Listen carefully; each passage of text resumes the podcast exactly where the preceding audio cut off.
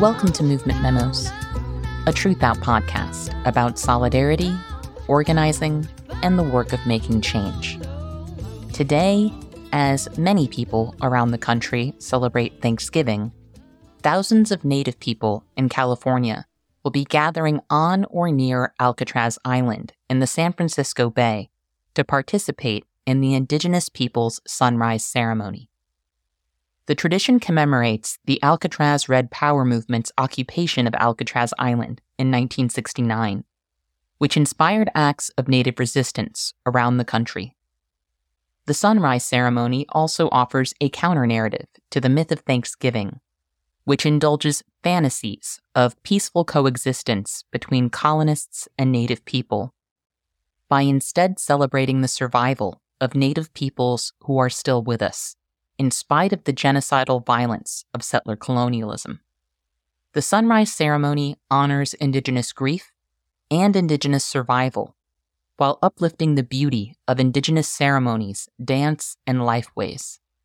This year's sunrise ceremony is happening as Indigenous people in Palestine are enduring an ongoing humanitarian catastrophe amid a month dominated by genocidal assaults waged by the State of Israel. Many Native people in the U.S. have taken action in recent days to declare our solidarity with the people of Palestine. In addition to marching and taking disruptive action alongside our Palestinian and anti Zionist Jewish allies, some Native people have organized Indigenous solidarity actions. One of today's guests is Morningstar Gali, a friend of the show who recently supported the organizing of an Indigenous Solidarity with Palestine action in Oakland. Today, we will be hearing from Morningstar and Ashley Crystal Rojas, who are both organizers with Indigenous Justice, an organization that is working to end the incarceration of Native people in jails, prisons, and group homes across the state of California. The group also seeks to free what it calls our salmon relatives, who are impacted by dams on California rivers, and to free the remains of Native ancestors, which are locked away in the basements of universities. Indigenous justice organizers view all of these pursuits as anti carceral efforts, organized in the pursuit of Native liberation. The organization has also engaged in work around harm reduction to address the overdose crisis in Native communities. Morningstar and Ashley are also celebrating a major victory in their work towards Native survival, as San Francisco prepares to launch a first of its kind pilot program offering guaranteed income to a group of Native survivors of violence. Morningstar has also seen recent victories in her work with Save California Salmon, as years of organizing have yielded the world's largest dam removal project, which will ultimately allow the Klamath River to flow freely for the first time in over a hundred years. In spite of these victories and celebrations, and the hopes they fuel among Native people, Indigenous people in North America also have a great deal to grieve. In 2021, the APM Research Lab found that Natives had the highest rate of COVID mortality of any group in the U.S. Indigenous people face a continued crisis of missing and murdered Indigenous relatives, whose deaths are often underinvestigated and undercounted by officials. Amid a national overdose crisis, Indigenous people also experienced the highest rates of overdose deaths in 2020 and 2021. In fact, shortly before we recorded this conversation, Morningstar shared with me that she was grieving the loss of a young person in her community who died due to a fentanyl overdose. The high rates of addiction and premature death in Native communities can likely be attributed, in part, to the fact that one in four Native people lives in poverty, the highest rate of any group in the United States. All of this suffering, along with the high rates of incarceration and family policing that Native people experience, can be tied to the violence of settler colonialism. Fortunately, our continued existence is evidence that we have the capacity to survive and defy the violence of settler colonialism. Today, we are going to talk about some of the work Morningstar and Ashley are doing to help Native people survive and defy that violence, and to make another world possible for Native people and for us all. If you appreciate this episode, you can support Movement Memos by signing up for Truthout's mailing list or by making a donation on our website at truthout.org. Truthout is a union shop and a reader and listener funded organization, and we can't do this work without you. So thank you for believing in us and for all that you do. And with that, I hope you enjoy the show.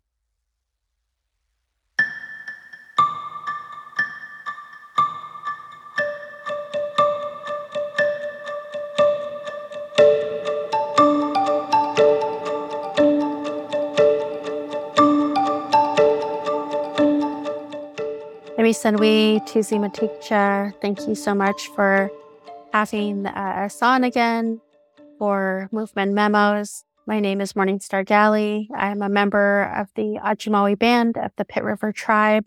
We are located in Northeastern California. Um, I currently serve as Executive Director of Indigenous Justice, which is a new role with our, our organization for the past 15 years. I have been serving as the California tribal liaison with the International Indian Treaty Council, and then also work with Save California Salmon. My pronouns are we, ours, and I also use she, her interchangeably. My name is Ashley Crystal Rojas. I use she, they, or ella pronouns. And um, I have the super huge privilege of serving under Morningstar Gali at Indigenous Justice. I am a policy director and leading uh, programs and operations. And uh, for the past 10 years, I have served my community through adolescent health and adolescent community organizing, youth organizing, um, with a particular emphasis on um, multi system impacted young people, young people impacted by incarceration, foster care, and other systems of oppression with lots of work in the school to prison pipeline area. And my particular favorite scope of work has to do with substance use and harm reduction and mental health and healing.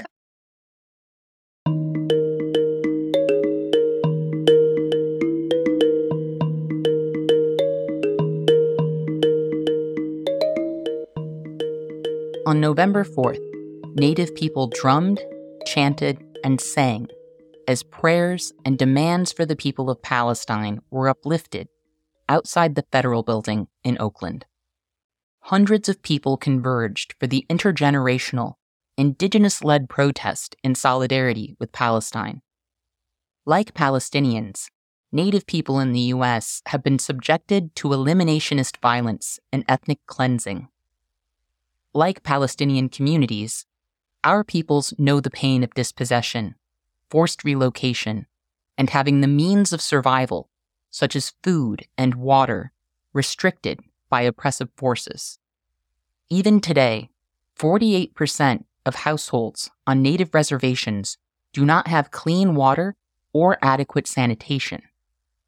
While native people in the US and Palestinians are living in different stages of colonial struggle, the systems that oversee our oppression are supported by the same colonial feedback loop.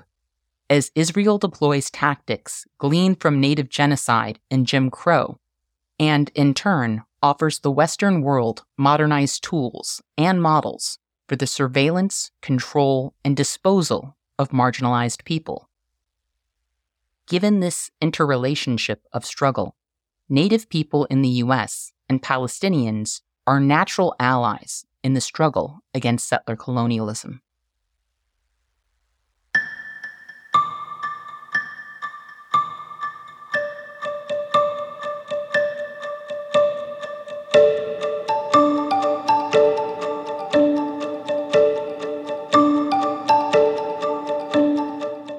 It was really an honor to support in the organizing for that rally we had a good, I estimated about seven to 800 folks uh, that were there. Other estimates from organizers were around 1,000. It was at the Oakland Federal Building. We had scheduled it for uh, a two hour rally approximately from 4.30 to 6.30 p.m. We arrived at 4 p.m. to hundreds of uh, people's present, and we stayed until well past uh, 7:30 p.m. It was blocked off when we arrived. There is a very uh, violent presence of Oakland Police Department, which is also, you know, an an ongoing challenge and issue. As as I also work with the Anti Police Terror Project, who has been challenging OPD for over the past 15 years now so we arrived to barricades and gates so that we were not able to enter in. We did enter through those barricades. We were told if we didn't leave by 5 p.m. that um, we were all facing arrest. We did plan this as a family friendly event. We had a number of elders and children. It was very intergenerational. And so to, you know, for those uh, forces to put us at, at risk in that way. I shared that this was an act of resistance for us to gather in that way, that there are acts of Indigenous resistance happening all over the world. We are seeing that play out currently, and the efforts for a free Palestine um, are very much connected to our efforts in freeing Turtle Island. And so to be in solidarity, this was not just a one time event. Solidarity efforts have been ongoing I coordinate the annual sunrise gathering that happens on Alcatraz Island. And so for the past 15 years that I have uh, coordinated that, we've always had, you know, the efforts around solidarity statements that have been shared by our relatives at AROC, the Arab Resource Organizing Center. We had representatives from Palestinian Youth Movement, and it was just really beautiful to be there and to be in a joined effort of prayer and unity and solidarity and to show up for our relatives in a time of need. We are planning for next week to have a, a feed for them. We're going to host some lunches and dinners and a couple of events of just recognizing the need for for respite care and to just really uh, be there to to show up in that way.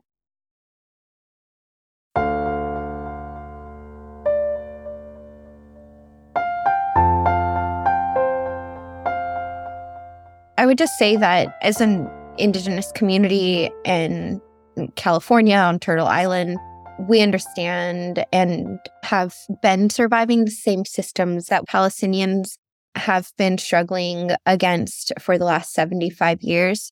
In, in their liberation fight settler colonialism, global racial capitalism, and the visceral way that social media and, and media has brought the Palestinian fight forward and allowed us to see what genocide looks like in progress, right? Like in front of our eyes, co signed by Western powers, by the United States and, and other folks who are not only funding, but championing a genocide. It's inarguable that we, we have to stand in solidarity with Palestine in this moment. As Morningstar said, the action that was hosted was intergenerational. We had elders.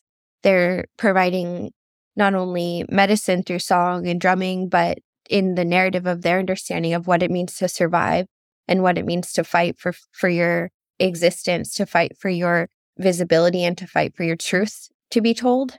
You know, I read somewhere that Palestine is freeing us in this in this moment and it's providing us a lot of opportunity to lift up the structural harms that have been caused globally through settler colonialism and as a global community stand up against these forces as they attempt to not only force a narrative, but completely decimate families, children, communities, bloodlines, cultures, so that they can take claim to land. We know that land back is a fight for us here, and it means land back everywhere, land back for Indigenous people across the globe.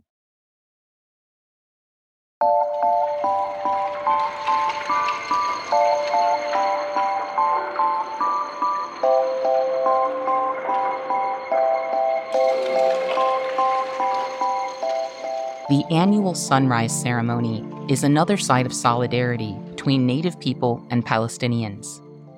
It's also an important example of the ways in which Native people have reclaimed this holiday and created our own traditions around remembrance, togetherness, grief, and celebration.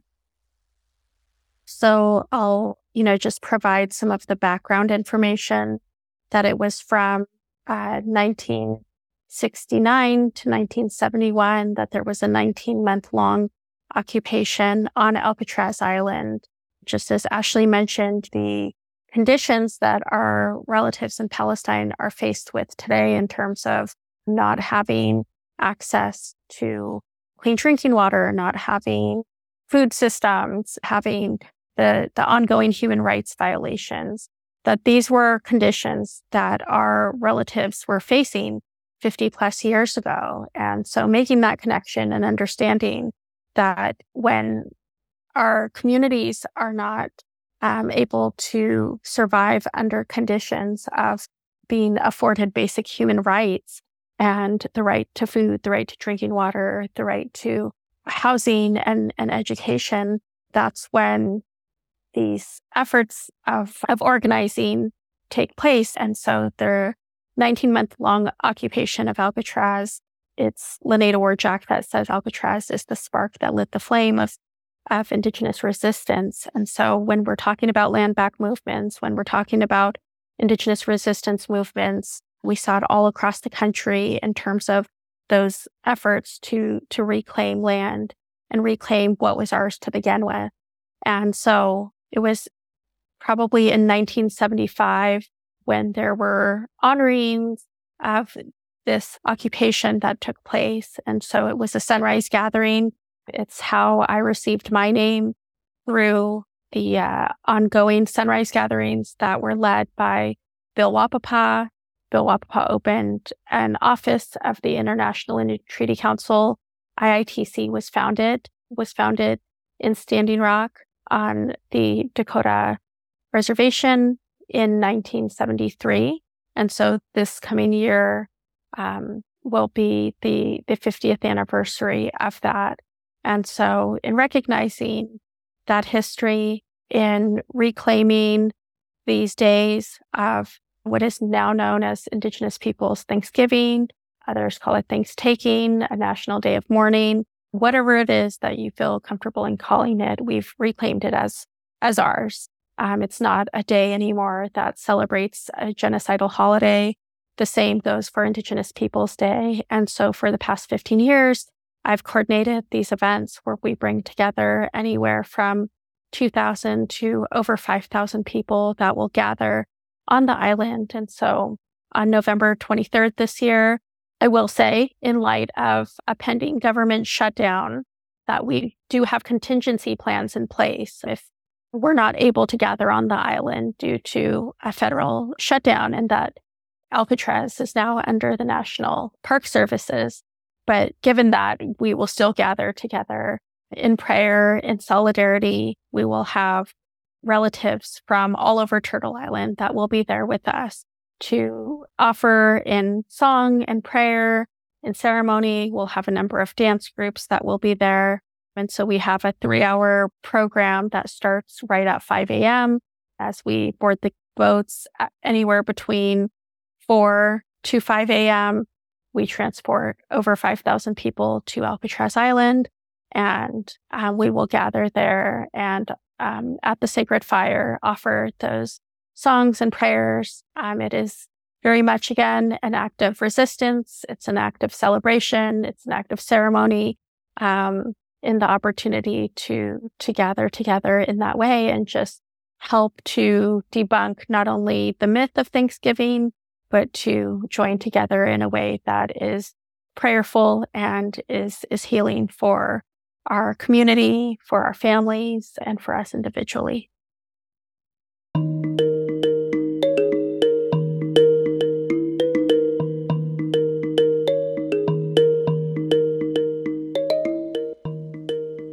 Native people have also joined together in the last year to celebrate the ongoing removal of dams that have long been catastrophic for the people of the Klamath, Karuk, Hoopa Valley, and Yurok nations, among others salmon dependent communities had long relied on salmon as a source of cultural and physical sustenance, until dam projects prevented the salmon from following their traditional migration paths.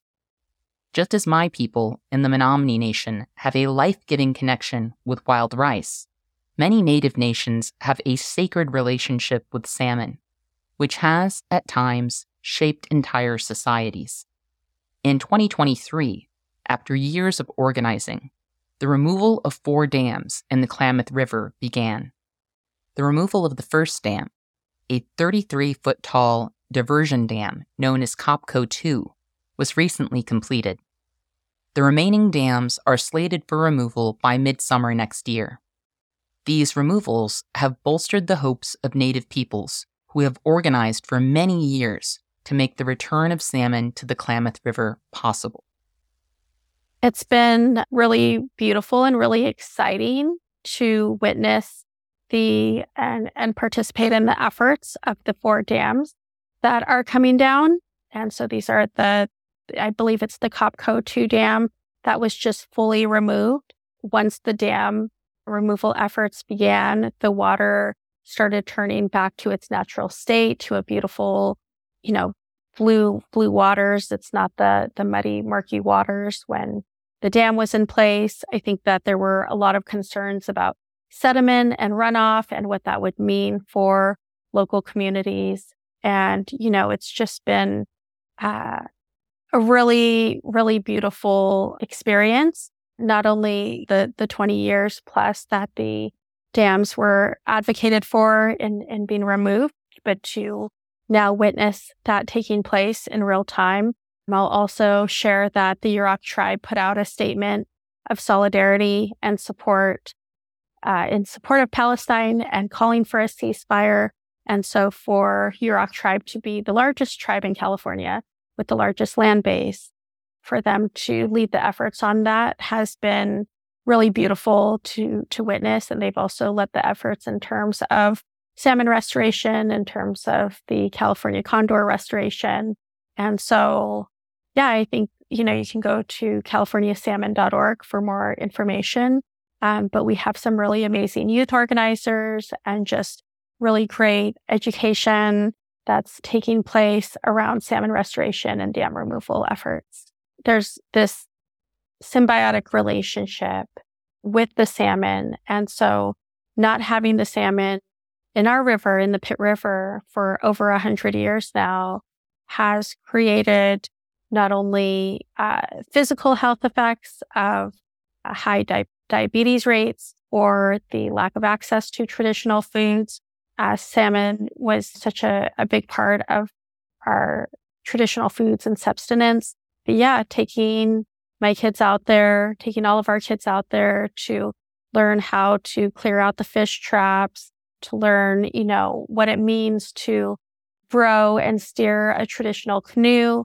And so that when that time comes, that they'll be ready and that they'll have that preparation and know that even though the salmon aren't currently in our rivers at this time, that they know how to prepare salmon. They know how to fillet it and smoke it in our smokehouses. They understand what it means to dry the salmon and just the the cultural practices that are involved in in those traditions, and so that it's not lost at this time. And so um, I know that for the Klamath Dam removal efforts, that they have been taking school buses of young kids over there, so to to witness this historical event to witness the progress of the dam removals and so that they understand and, and can see for themselves what was taking place with, with the dams, keeping the salmon from being able to swim up, from being able to fulfill their life cycle. And now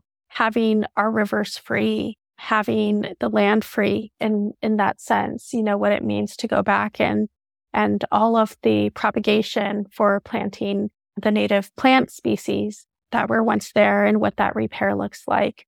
Um, again, it's it's healing in in motion, healing in action, and just really beautiful for our youth to have that role and to be a part of it.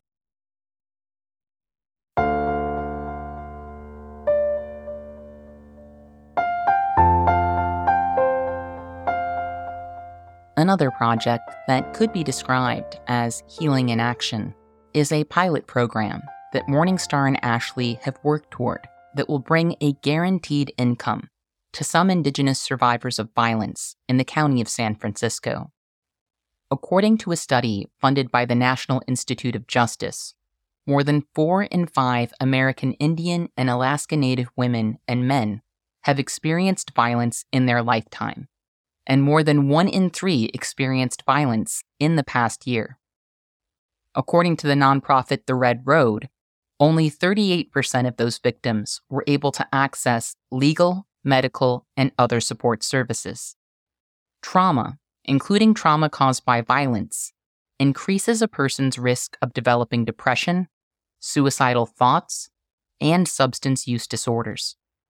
There is also a strong correlation between violent victimization and homelessness.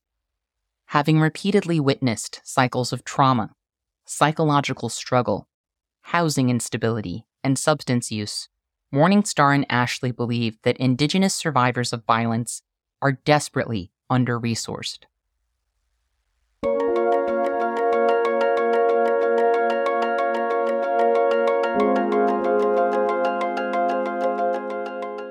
We're really um, looking forward to what will be a, a really strong year of leading the first of its kind a pilot for guaranteed income for survivors, for Indigenous survivors of violence. The efforts are really born of the loss of a sister named Jessica Alva in the city and county of San Francisco. Her death was ruled a suicide, and there was lots of evidence to suggest that it was not. And it went uninvestigated so far as anything more than a suicide. And although there were lots of efforts on behalf of community to hold both the justice system accountable and the community accountable, we have maintained that fight for justice and keeping Jessica's name alive and you know continuing to work with her children and her her extended family her sister and through that effort have worked with the city and county of San Francisco and the Department of Status of Women to develop the first of its kind that we know of uh, nationally a guaranteed income program for indigenous survivors of violence. And this means that over the next year 10 indigenous survivors of violence will receive $1000 a month.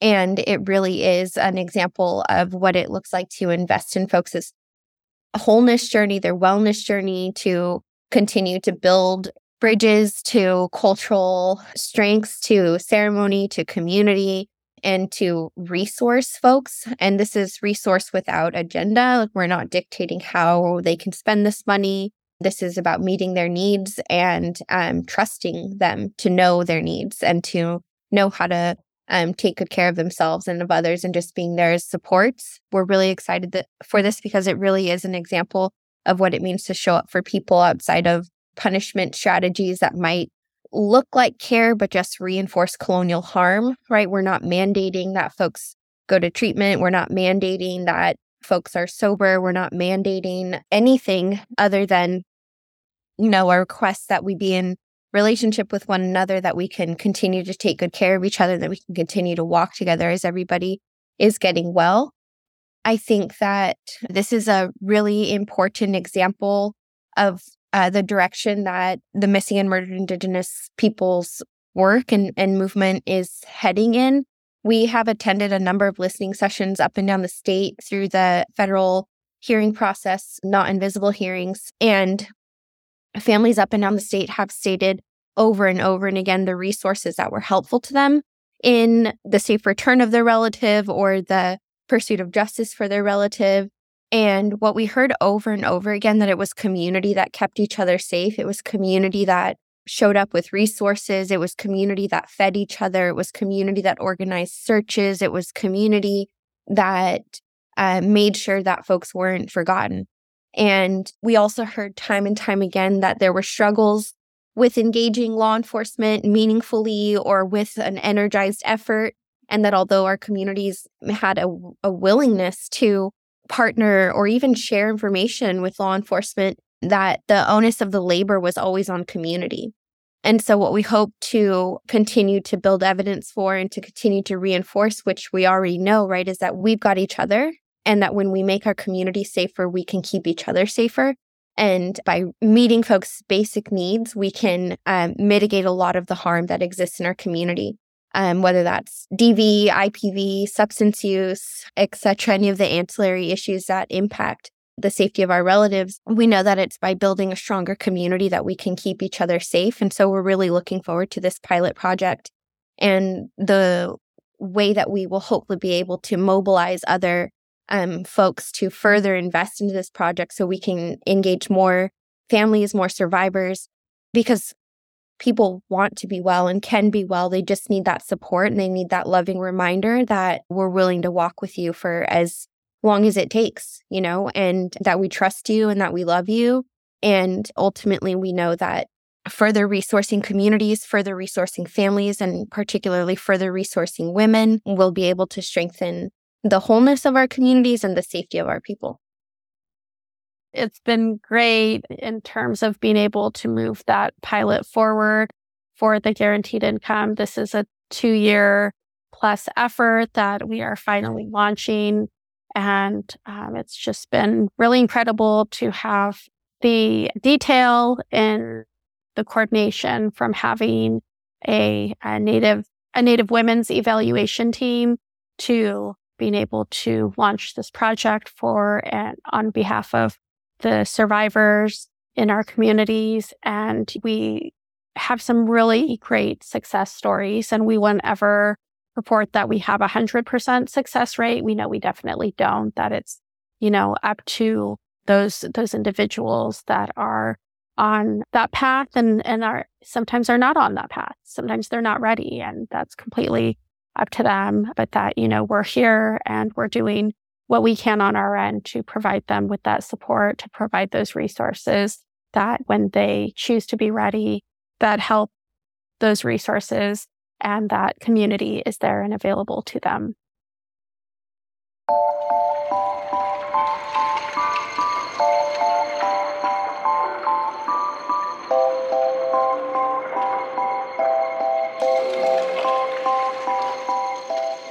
As a youth organizer and now as a policy director at Indigenous Justice, Ashley has done a great deal of work around harm reduction. With so many Native people dying of overdoses, this work has never been more critical. Harm reductionists work to keep people who use substances or who engage in other stigmatized activities safe and alive without judgment. While some people characterize such efforts as enabling drug use, the fact is, harm reduction enables survival. And ultimately, it is survival that makes healing possible. I think I definitely want to shout out Arlene Brown, who's been leading a lot of harm reduction work in Native communities. We've recently been working with Arlene and the Harm Reduction Coalition, harmreduction.org. And Arlene and the coalition have developed a Native harm reduction toolkit, really looking at shifting the narrative, but really shifting some values and norms around substance use.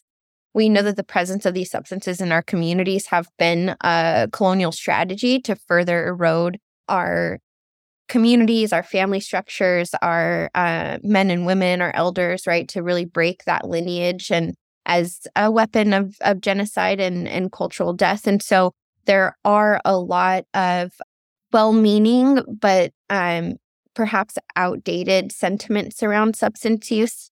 I myself um, am sober after a, a late adolescence and early 20s of really experimenting a lot with substance use, both as a trauma response and as, you know, a social norm. But having harm reduction to really sort of keep me tethered to a community, keep me tethered to wellness as I made my way to my sobriety and understanding that my sobriety is a sacred gift, not just to myself, but to my elders, to my community, to my ancestors. But what I think we forget is that it's a long, it's a long and very personal and also collective journey um, to get to that point. And not everybody is going to get there. And we don't, frankly, have the resources available to everybody for everybody to get well super quick.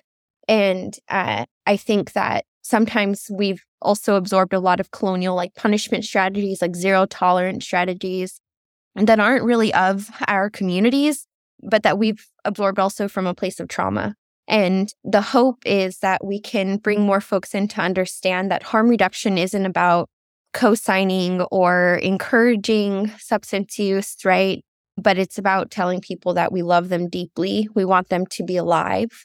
And again, that we're willing to walk with them for as long as it takes as they navigate that journey. Ideally, as we further resource them um, to be able to respond to their the conditions impacting them, but that our culture, our community, our life ways, our ceremonies, our elders, that's the solution, that's the medicine. And we've just got to lean into that more than we push folks away. So they know they can always come home. And so I think the hope is that we can get more of our elders, more of our leadership to understand harm reduction as that loving welcome into community that really does save lives and not so much as a yes to all drugs. And I think, particularly with the way in which cannabis has shifted in the last couple of years in California, we have a lot of a lot of tribes engaging in um, cannabis production, distribution, sales, etc., um, which really shifts a lot of the uh, understanding around substance use. And young people, in particular, need a really clear and complete message around substance use, especially if they're navigating um, the presence of these substances in their communities and also shifting norms around use. Um, we've, be, we've got to be able to keep the door open because what matters most is the relationships. I'll just add that, as Ashley mentioned, yeah, there's a lot of campaigns that are currently taking place that are are outright, they're explicit and saying get drugs off the res, but they're talking about cannabis, and cannabis isn't causing. No one's dying off of cannabis use, you know, no matter how we want to debate it, you know, and the the policies and politics around it um, people aren't dying off of cannabis use. And so being very uh, mindful and intentional around what that means for our young people. Uh, I've I've just come back from serving a term as vice chairperson for my tribe, for Pit River tribe, and there was just a lot of education that was needed, and you know that I I tried myself to support.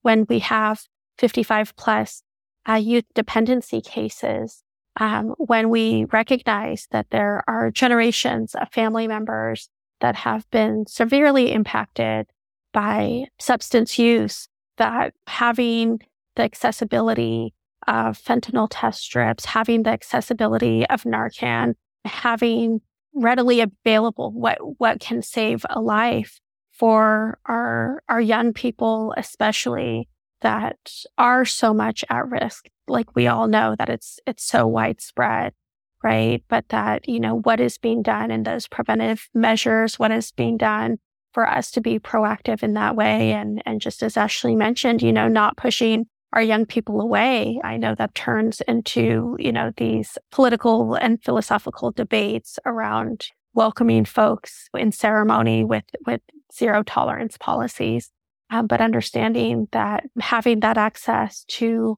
ceremony, having that access to cultural teachings, having that access to learning our language, like these are all preventative measures and ways mm. that are helping to keep our young people alive, that are helping to keep a, an entire generation alive at this time. We see it through our organizing efforts with Save California Salmon. We see it through the cultural opportunities and in the teachings and in in that access to ceremony that is provided. And so really being able to navigate that in a way that is both respectful to what is taking place, but also understanding that there is such a, a crisis at this time that there's been a couple of tribes throughout California, Yurok tribe, Round Valley tribe, for example, that have issued state of emergencies um, around MMIW, that have issued state of emergencies around use of opiates. And so, what that means in terms of just,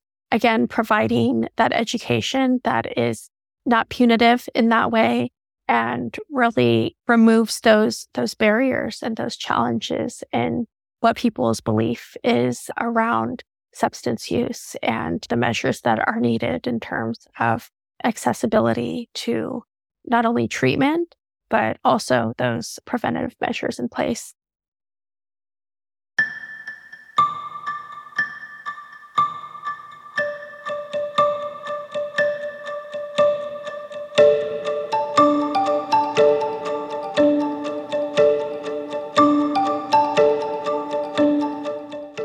As we closed our conversation, Morningstar and Ashley emphasized the importance of interdependence within and across our communities. Morningstar also underlined the importance of keeping decolonization front and center in these times, as the violence of settler colonialism continues to extinguish human life en masse. While the concept of land back can be unsettling to some people, it is an idea worth engaging with. If you're a white person who fears that land back means you would be forced out, I urge you to consider that dispossession and the reappropriation of land without regard for people's lives or well being, or with the express aim of terminating those people, is at the heart of the society you presently inhabit. It is this system that hangs the threat of dispossession over all our heads as many of us are one accident or financial setback away from an eviction or a foreclosure. The fact that you can be forced from your home and laws exist to criminalize your unhoused existence, that's the reality of capitalism. That is not how my people lived before these ways were forced upon us. Land back is about indigenous stewardship, which many scientists agree is our best chance for collective survival in an era of climate chaos. Though you will undoubtedly encounter differing explanations of land back from different people, I appreciate the words of B. Toastie Oaster, who wrote The land back movement is less about a mass real estate transaction than it is about sovereignty, recognition of treaties, and ultimately the abolition of the United States concept of real estate altogether. From many traditional indigenous points of view, land ownership is an illusion, no more possible than ownership of a rainbow. Land ownership is simply a legal concept, one that keeps wealth and power in white families. As Oaster reminds us, land back is in the best interests of all living things, human, plant, and animal alike. Which raises the real question Do we really believe that the world destroying system that currently governs our lives, that was born of genocide and perpetuates genocide, is the best we can do? Are we satisfied with simply going through the motions of capitalism, white supremacy, and settler colonialism as the world burns? Or are we capable of imagining, and perhaps even living, another way?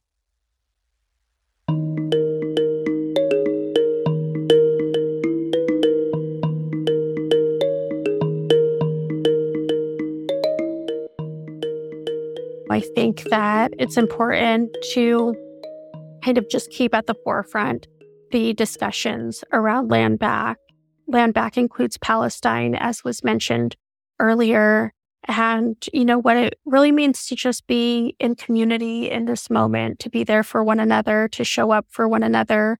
I mentioned earlier that we are navigating the loss of a young person, and on on our end, you know, of course, there's a lot of feelings and, and emotions, just trying to navigate through our grief and feeling that we could have done more.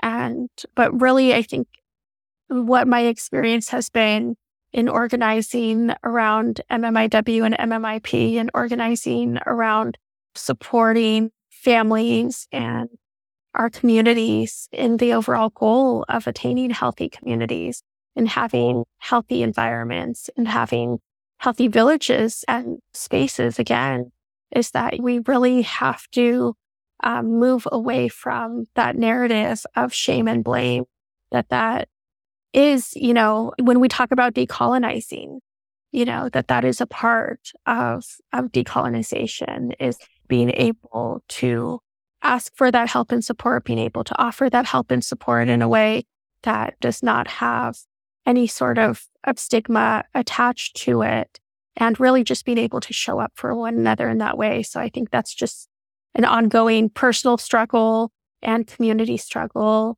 of both both asking for and stating what we need in this moment. And so for us, that can look like again hosting a meal for our Palestinian relatives that have been literally on on the front lines of, of this organizing for the past month plus, it looks like, you know, supporting MMIW families through the holidays at this time. It looks like supporting our relatives that are grieving the loss of our young people at this time and really just showing up for one another in that way.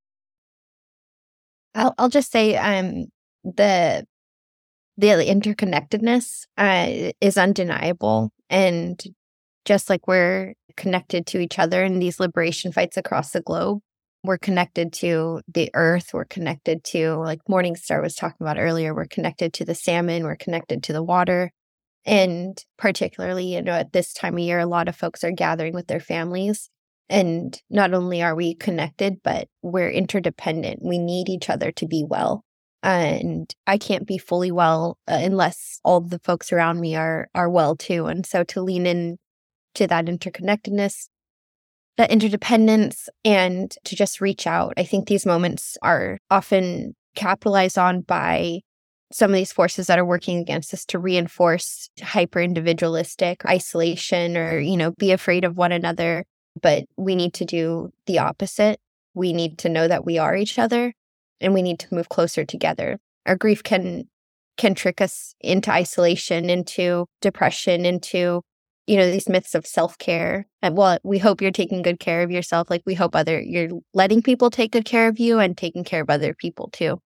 So you know this holiday season as folks spend time together to just remember that we are so deeply connected it's inescapable and to lean into that to grieve together as much as you celebrate together to be held in the depth of all of that complexity and truth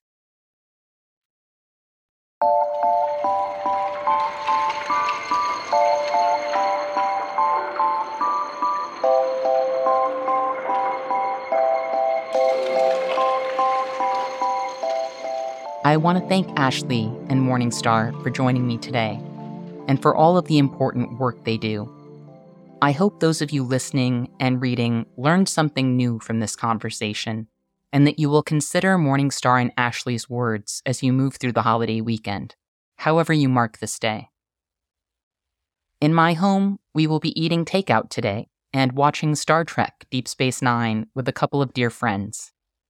I hope that you too are able to share this day with people you care about, that your needs are met, and that you are held in both your grief and your joy.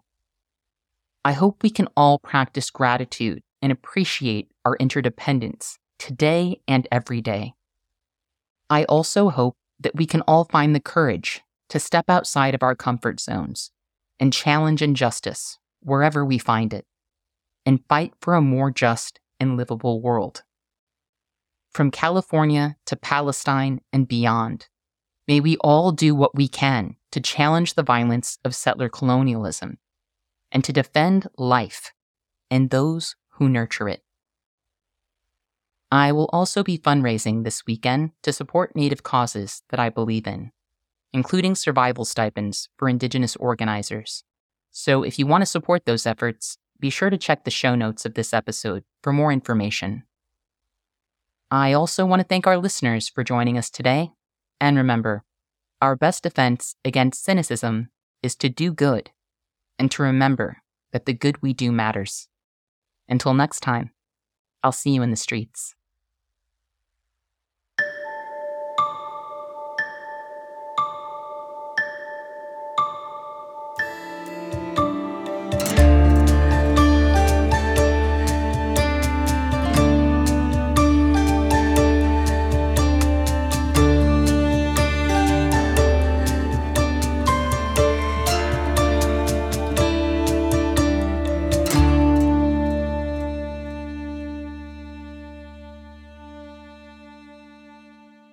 Thank you for listening to Movement Memos.